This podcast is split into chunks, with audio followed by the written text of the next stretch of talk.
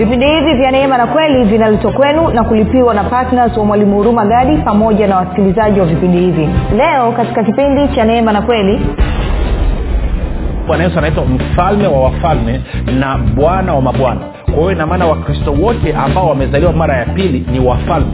Ukisoma warumi eh, sorry, ufunuo mlango wa tano mstari wa kumi anasema kwamba tumenunuliwa tumefanywa wafalme na makuhani nasi tunamiliki juu ya nchi kwao nataka upate hiyo picha kwa hiyo ufalme wa mungu ni sasa. Ufalme wa mungu umefika. Ndio maana bwana yesu anasema wakati umetimia. Yale yaliyosema ufalme huo umefika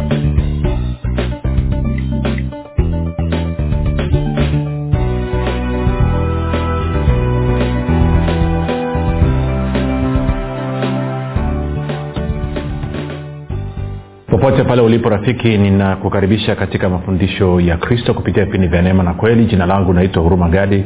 Ninafuraha kwamba umeweza kuungana nami kwa mara nyingine tena ili kuweza kusikiliza kile ambacho bwana wetu yesu kristo ametuandalia. Kumbuka tu mafundisho ya kristo yanakuja kwako kila siku muda na wakati kama huu yakiwa na lengo la kujenga na kuimarisha imani yako wewe unayenisikiliza ili uweze kukua na kufika katika cheo cha kimo cha utumilifu wa kristo kwa lugha nyingine ufike mahali uweze kufikiri kama kristo uweze kuzungumza kama kristo na uweze kutenda kama kristo. Kufikiri kwako rafiki kuna mchango wa moja kwa moja katika katika kuamini kwako. Ukifikiri vibaya utaamini vibaya lakini kama utafikiri vizuri utaamini vizuri. Hivyo basi fanya maamuzi ya kufikiri vizuri na kufikiri vizuri ni kufikiri kama kristo. Na ili uweze kufikiri kama kristo huna budi kuwa mwanafunzi wa kristo. Na mwanafunzi wa kristo anasikiliza na kufuatilia mafundisho ya kristo kupitia vipindi vya neema na kweli tunaendelea na somo letu ambalo lina kichwa kinachosema uh, ufalme wa mungu ni sasa ufalme wa mungu ni sasa.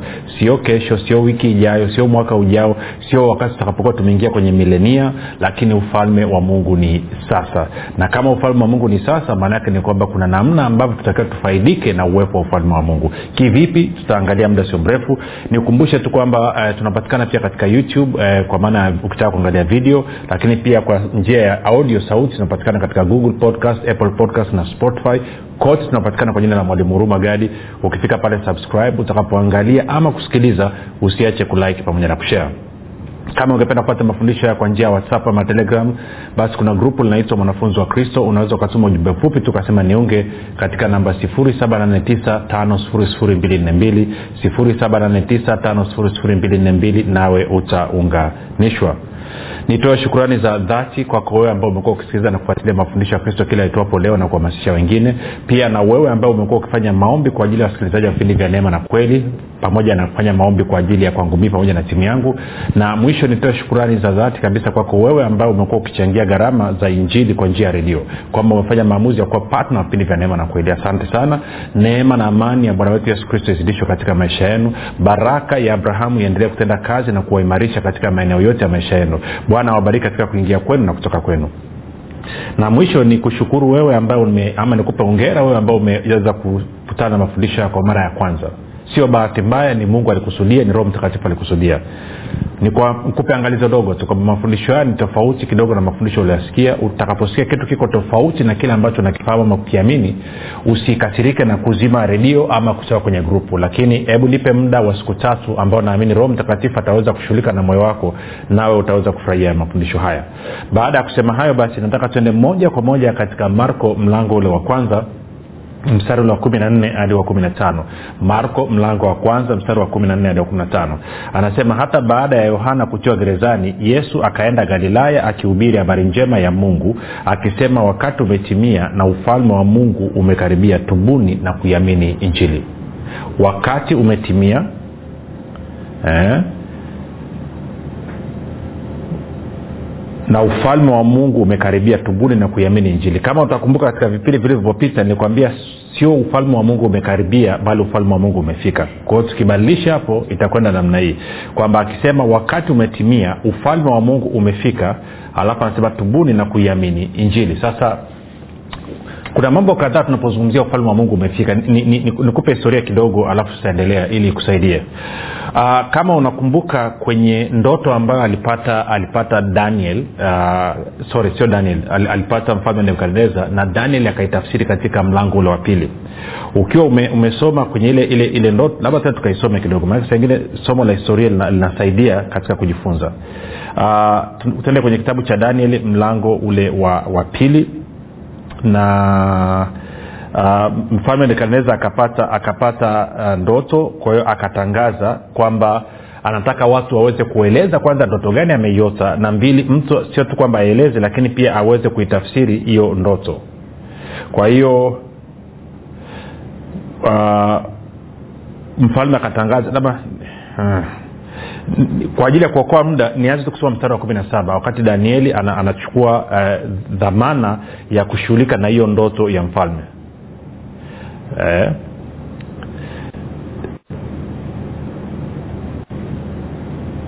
nianze mstari wa kumi na saba. Ndipo daniel akaenda nyumbani kwake akawapasha habari kina anania na mishaeli na azaria wenzake ili waombe rehema kwa mungu wa mbinguni kwa habari ya siri hiyo ili kwamba danieli na wenzake wasiangamizwe pamoja na wenye hekima wa babeli.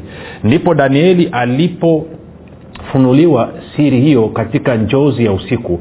Basi danieli akamhimidi mungu wa mbinguni. Danieli akajibu akasema na, na jina la mungu milele na milele kwa kuwa, heki, kwa, kwa kuwa hekima na uweza ni wake alafu anasema ishirina moja yeye hubadili majira na nyakati hu, huuzulu wafalme na kuwamilikisha wafalme huwapa hekima wenye hekima huwapa wenye ufahamu maarifa. Shinambili yeye hufunua mambo ya fumbo na ya siri huyajua yaliyo gizani na, nu, na nuru hukaa kwake. Na kushukuru na kuhimidi ee mungu wa baba zetu uliyenipa hekima na uwezo ukanijulisha haya hayo tuliyoyataka kwako maana umetujulisha neno lile la mfalme. Sasa sikia anaanza kutafsiri. Ishirina nne. Basi danieli akaenda kwa arioko aliyewekwa na mfalme kuwaangamiza wenye hekima wa babeli. Alikwenda akamwambia hivi usiwaangamize wenye hekima wa babeli niingize mimi mbele ya mfalme nami nitamwonyesha mfalme ile tafsiri. Kwa hiyo nataka upate picha hiyo mfalme nekabneza alipata ndoto na anasema simwambii mtu yeyote nilichokiota. Nataka mtu aje mmoja aseme nimeota kitu gani alafu mbili atoe ufafanuzi wa hicho ambacho nimekiota. Na, na kwa maneo kama hakuna mtu yoyote katika babeli na wakata shingo yote kwa hiyo daniel anajitolea anaenda kwenye maombi pamoja na wenzake wanamsii mungu wanasema tufunulie nini ambacho mfalme ameota. Mungu anawafunulia kile ambacho ameota na kuwapa tafsiri. Kwa msara ishiri na tano ndipo arioko akamwingiza danieli mbele ya mfalme kwa haraka akamwambia hivi nimemwona mtu wa hao wana wa yuda waliohamishwa atakayemjulisha mfalme ile tafsiri. Mfalme akajibu akamwambia danieli aliyekuwa akiitwa bertashaza je waweza kunijulisha ile ndoto niliyoona na tafsiri tafsiri yake. Daniel akajibu mbele ya mfalme akasema ile siri aliyouliza e, mfalme wenye hekima hawawezi kumfunulia mfalme wala wachawi wala waganga wala wanajimu. Lakini yuko mungu mbinguni afunuae siri naye amemjulisha mfalme nebukadreza mambo yatakayokuwa siku za mwisho. Vitu kadhaa kwanza hapa wakati kabla tujaendelea najua tunazungumza habari ya ufalme lakini kuonyesha kitu kimoja. Kuna watu wanaamini kwenye kristo hasa wakristo waliokoka wanaamini kwamba mungu hawezi kuzungumza na mtu ambaye hajaokoka. Hiyo ni dhana potofu. Huyu nebukadreza alikuwa ni mpagani na mungu amezungumza naye kupitia katika ndoto na mungu huyo huyo kupitia watu wake kwa maana ya kina daniel anawapa tafsiri ya hiyo ndoto. Maana yake nini anataka mfalme nebukadnezar aelewe kwamba mungu anasema nini. Sasa inaendelea hapa. Anasema ndoto yako na njozi za kichwa chako ulizoziona kitandani pako ni hizi wewe e mfalme mawazo yako yaliingia moyoni mwako kitandani pako ya mambo yatakayokuwa halafu na yeye afunuae siri amekujulisha mambo yatakayokuwa. Kwa lugha nyingine wakati mfalme amekwenda kulala alikuwa anajiuliza nini baada ya hapa? Mambo, mambo ya mbeleni yakoje? Ufalme wangu utaishiaje? Utakwendaje? Na baada labda mimi kuondoka nini kitakachofuata katika ufalme wangu? Kwao kwa sababu ya hiyo tafakari mungu akasikia mawazo. Nakumbuka daudi anavyosema katika ndani kwenye kwenye zaburi ya kumi na tisa nadhani. Anasema mawazo ya moyo wangu na maneno ya kinywa changu yapate nini? Yapate kibali mbele zako. Kwa hiyo anawaza hilo alafu mungu anazungumza naye. Angalia mstari wa thelathini. Lakini mimi sikufunuliwa siri hii kwa sababu ya hekima iwayo yote nilionayo zaidi ya watu wengine walio hai bali kusudi mfalme afunuliwe ile tafsiri nawe upate kujua mawazo ya moyo wako kwao amefunuliwa na kwa hiyo anapewa majibu ya mawazo yaliyokuwepo katika moyo wake wewe e mfalme uliona na tazama sanamu kubwa sana sanamu hii iliyokuwa kubwa sana na mwangaza wake mwingi sana ilisimama mbele yako na ambao na, na umbo lake lilikuwa lenye kutisha. Na sanamu hii kichwa chake kilikuwa ni cha dhahabu safi kifua chake na mikono yake ni ya fedha tumbo lake na viuno vyake ni vya, vya shaba miguu yake na, e, ni ya chuma na nyayo za miguu yake nusu chuma nusu ya udongo. Nawe ukatazama hata lile hata jiwe likachongwa bila kazi ya mikono nalo jiwe hilo likapiga sanamu miguu yake iliyokuwa ya chuma na udongo ikaivunja vipande vipande. Ndipo kile chuma na ule udongo na ile shaba na ile fedha na ile dhahabu vilivunjwa vipande vipande pamoja vikawa kama makapi ya, ya viwanja vya kupepetea wakati wa hari upepo ukapeperusha hata pasionekane mahali pake na lile jiwe lililoipiga hiyo sanamu likawa milima likawa mlima mkubwa likajaza dunia yote. Kwa anasema hilo jiwe ambalo lilikatwa likaenda likapiga hiyo sanamu likageuka likawa mlima mkubwa likajaza dunia yote. Shika sana hilo kwamba jiwe likawa mlima na ule mlima ukajaza dunia yote. Sasa anatoa tafsiri anasema hivi hii ndiyo ile ndoto nasi tutaihubiri tafsiri yake mbele ya mfalme. Wewe ee mfalme huu mfalme wa wafalme na mungu wa mbinguni amekupa ufalme na uwezo na nguvu na utukufu. Na kila mahali wakaapo wanadamu wanyama wa kondeni na ndege wa angani amewatia mkononi mwako naye amekumilikisha juu ya hao wote. Wewe huu kichwa kile cha dhahabu. Kwa anaambia mfalme nebukadnezar wewe ni kichwa cha dhahabu katika ile sanamu okay. Alafu anasema na baada ya zamani zako yani baada ya utawala wako utainuka ufalme mwingine mdogo kuliko wewe na ufalme mwingine watatu wa shaba utakaotawala dunia yote na ufalme wa nne utakuwa na nguvu mfano wa chuma kwa maana chuma huvunja vitu vyote na kuvishinda. Na kama chuma kisetavyo vitu hivi vyote ndivyo utakavyovunja vunja na kuseta. Na kama vile ulivyoziona hizo nyayo za miguu na vidole vyake kuwa nusu udongo wa mfinyanzi na nusu chuma ufalme ule utakuwa ufalme uliogawanyika lakini ndani yake zitakuwako nguvu za chuma kama vile ulivyoona uh, kile chuma kimechanganyika na udongo wa matope yote na kama vidole vya zile nyayo zilikuwa nusu chuma na nusu udongo kadhalika ufalme ule utakuwa nusu yake una nguvu na nusu yake umevunjika. Na kama vile ulivyokiona kile chuma kimechanganyikana na udongo wa matope watajichanganya nafsi zao kwa mbegu za wanadamu lakini hawatashikamana kama vile chuma kisivyoshikamana na udongo. Na katika siku za wafalme hao mungu wa mbinguni mstari wa 44 nataka utilie maanani sasa anasema katika siku za wafalme hao mungu wa mbinguni atausimamisha ufalme ambao hautaangamizwa milele wala watu wengine hawataachiwa enzi yake bali utavunja falme hizi zote vipande vipande na kuziharibu nao utasimama milele sikia hiyo kitu anasema na kama vile ulivyoona ya kuwa jiwe lilichongwa mlimani bila kazi ya mikono na ya kuwa ilivunjavunja vile chuma na ile shaba na ule udongo na ile fedha na ile dhahabu basi mungu aliye mkuu amemjulisha mfalme mambo yatakayokuwa baadaye na ndoto hii ni ya hakika na tafsiri yake ni thabiti. Satani taratibu. Sasa kumbuka kwa anasema kichwa cha dhahabu ilikuwa ni ufalme wa nebukadnezar ufalme wa babeli na baada ya ufalme wa babeli unapokuja chini yake ulikuwa kuna fedha inafuata. Fedha ilikuwa ni falme ya uajemi pamoja na media. Mede na uajemi. Tuko sawasawa ambao ndo wakina wakina nani walikuja? Wakina wakina wakina dario na wakina eh, darius na nani? Ehe. Ukisoma kwenye kitabu cha ezra utawakuta ukisoma kwenye kitabu cha, cha, cha nehemia utawakuta. Kwao ilianza ufalme wa babeli kichwa cha dhahabu silva fedha inayofuata ni ufalme wa mede, mede na, na, uajemi. Shida kwa kiswahili. Sio mbaya. Alafu anasema chini kinachofuata shaba shaba ilikuwa ni ufalme wa nini? Usha, ni, ni, ni ufalme wa wagiriki wa yunani.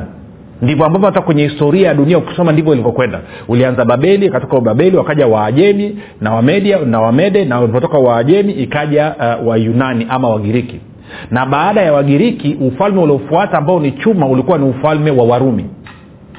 Lakini angalia kule chini kwenye miguu anasema kwamba kulikuwa nyayo zile zimechanganyika chuma na udongo. Maana yake nini? Ukiangalia kwenye historia wakati bwana yesu anazaliwa na tunavyoanza kusoma habari ya injili katika kitabu cha dete matayo utaona kwamba ulikuwa kuna mfalme anaitwa herode maana yake nini? Maana yake ni kwamba rumi walichanganyikana na israeli na waisraeli kuanza kutawala. Kwa lugha nyingine unakuwa una mfalme ambaye anatawala labda israeli ama anatawala yuda lakini anawajibika kwa m, nini? Empara ambaye ni kaisari. Na kwa maneno inamaana kuwa ni mchanganyiko wa serikali ya kirumi inayotenda kazi kupitia serikali ya wayahudi na anasema hawa wanajichanganya anasema wanajichanganya na wanadamu. Maanaake ni kwamba taifa la israeli ambao walikuwa ni watu wa mungu wametengwa kwa ajili ya mungu wakaanza kujichanganya na kushirikiana na watu ambao sio wa mungu. Sasa kumbuka anasema akaona jiwe limekatwa. Na hili jiwe likaja likapiga isanamu likavunja vipande vipande. Tunakwenda sawasawa na ikawa vumbi kwa lugha nyingine. Na hili jiwe likageuka likawa mlima mkubwa. Tunafahamu huu mlima mkubwa unaozungumzwa hapa ni ufalme wa mungu. Na ndio maana bwana yesu anapokuja saa anazungumza turudi kule kwenye nani utanyelewa kwenye marko. Sori imekuwa stori ndefu lakini nadhani tengine tunahitaji kujua historia hii.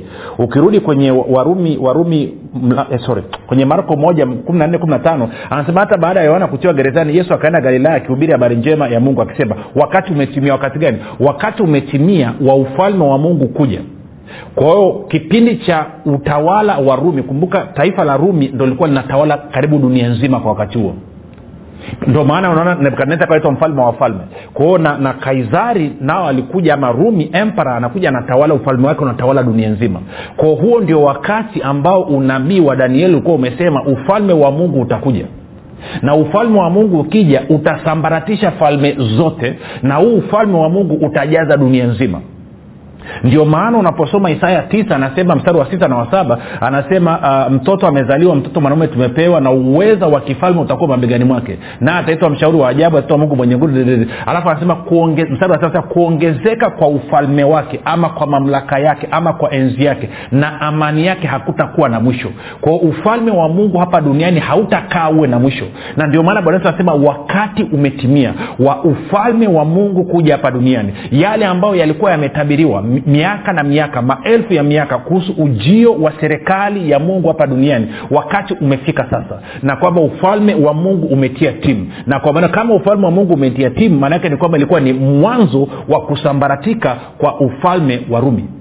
Na ndio maana ukisoma kwenye historia ya kanisa utaona mpaka kufika mwaka mia tatu na kumi na tatu ad utaona kwamba taifa zima la rumi na serikali ya rumi ikawa imemezwa na ukristo ndio maana unapata kitu kinaitwa uh, tunasema roman empire. Of course ukuwa ni utawala wa warumi. Na ndio maana ikazaliwa kanisa linaitwa roman catholic.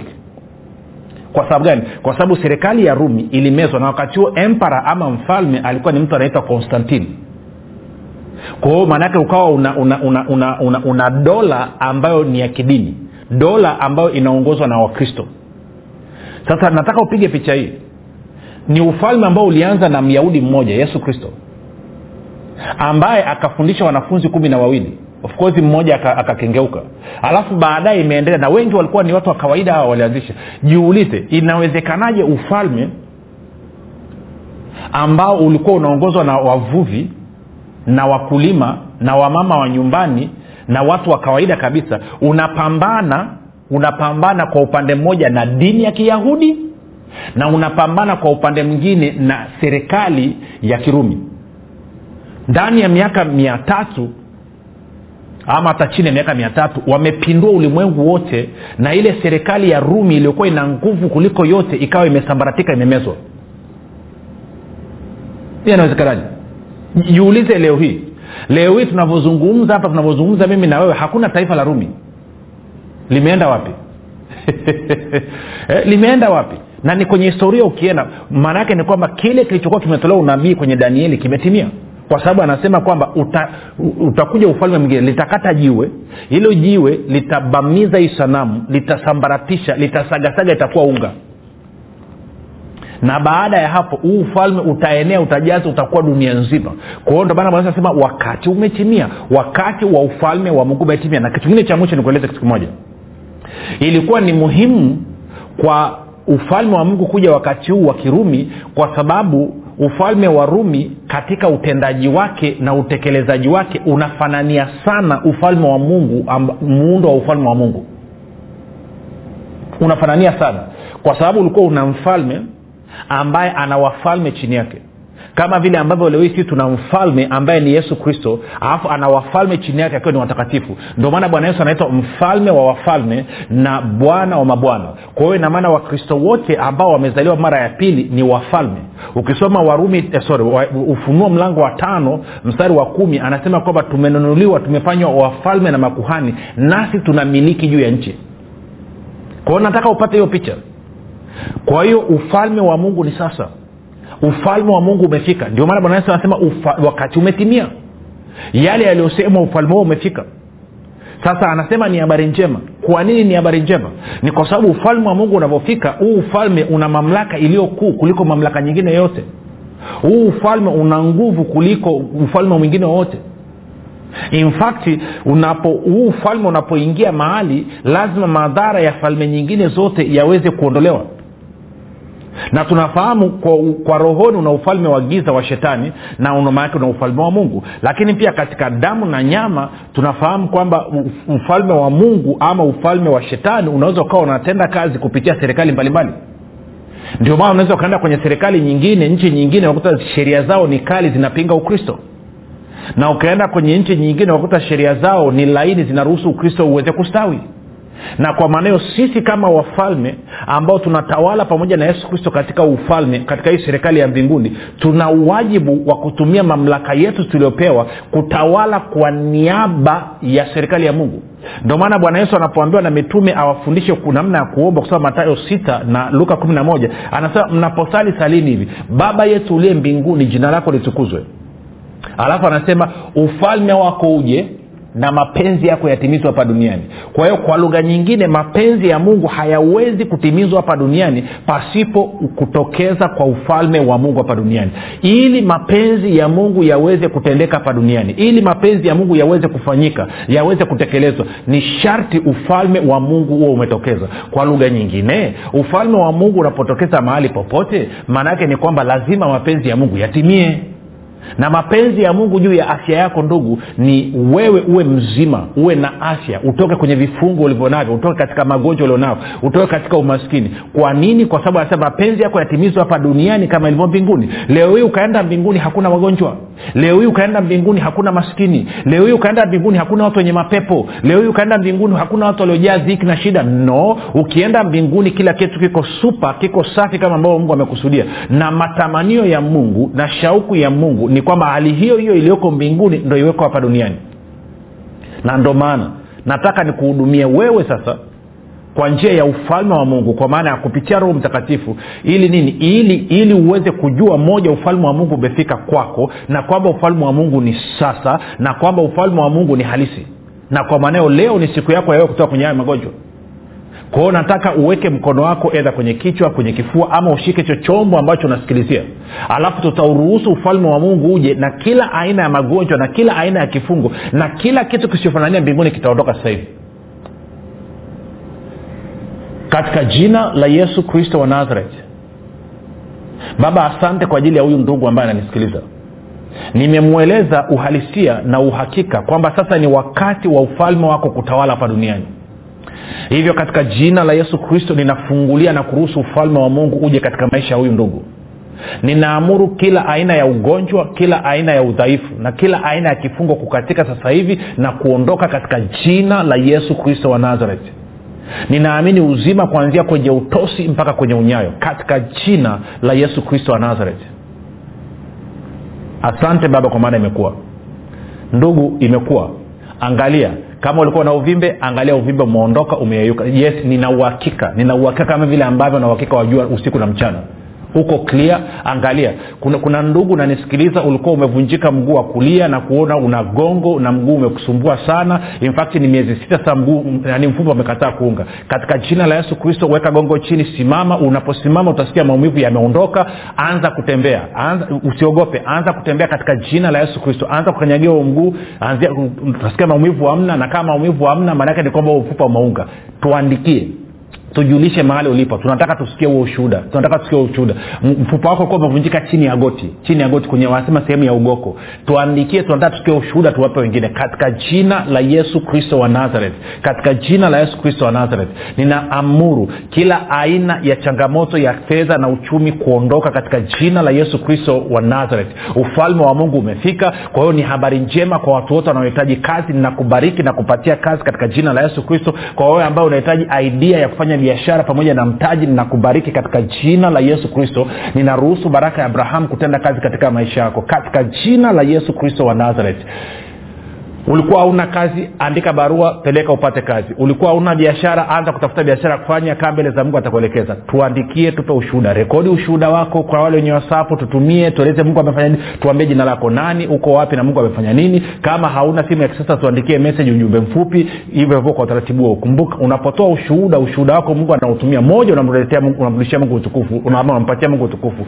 Lakini mbili unajenga na imani za wengine. Kwa hiyo tukutane kesho muda na wakati kama huu. Jina langu naitwa huruma gadi usisahau kwamba yesu ni kristo na bwana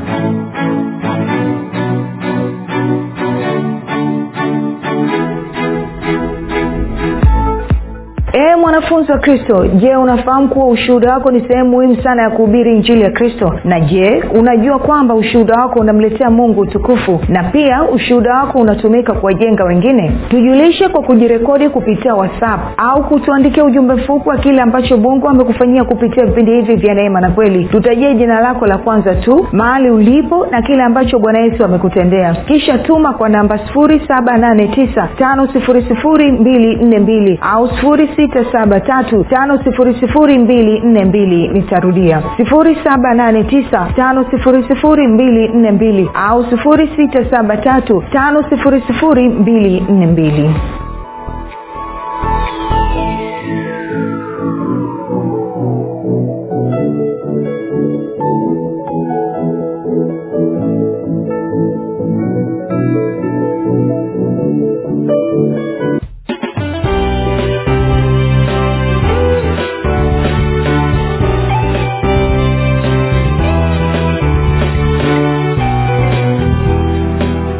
umekuwa ukisikiliza kipindi cha neema na kweli kutoka kwa mwalimu huruma gadi. Kwa mafundisho zaidi kwa njia ya video usiache kusubscribe katika youtube chanel ya mwalimu huruma gadi na pia kumfuatilia katika apple podcast pamoja na google podcast kwa maswali maombezi ama kufunguliwa kutoka katika vifungo mbalimbali vya ibilisi tupigie simu namba 7645242 au 7895242 au 6735242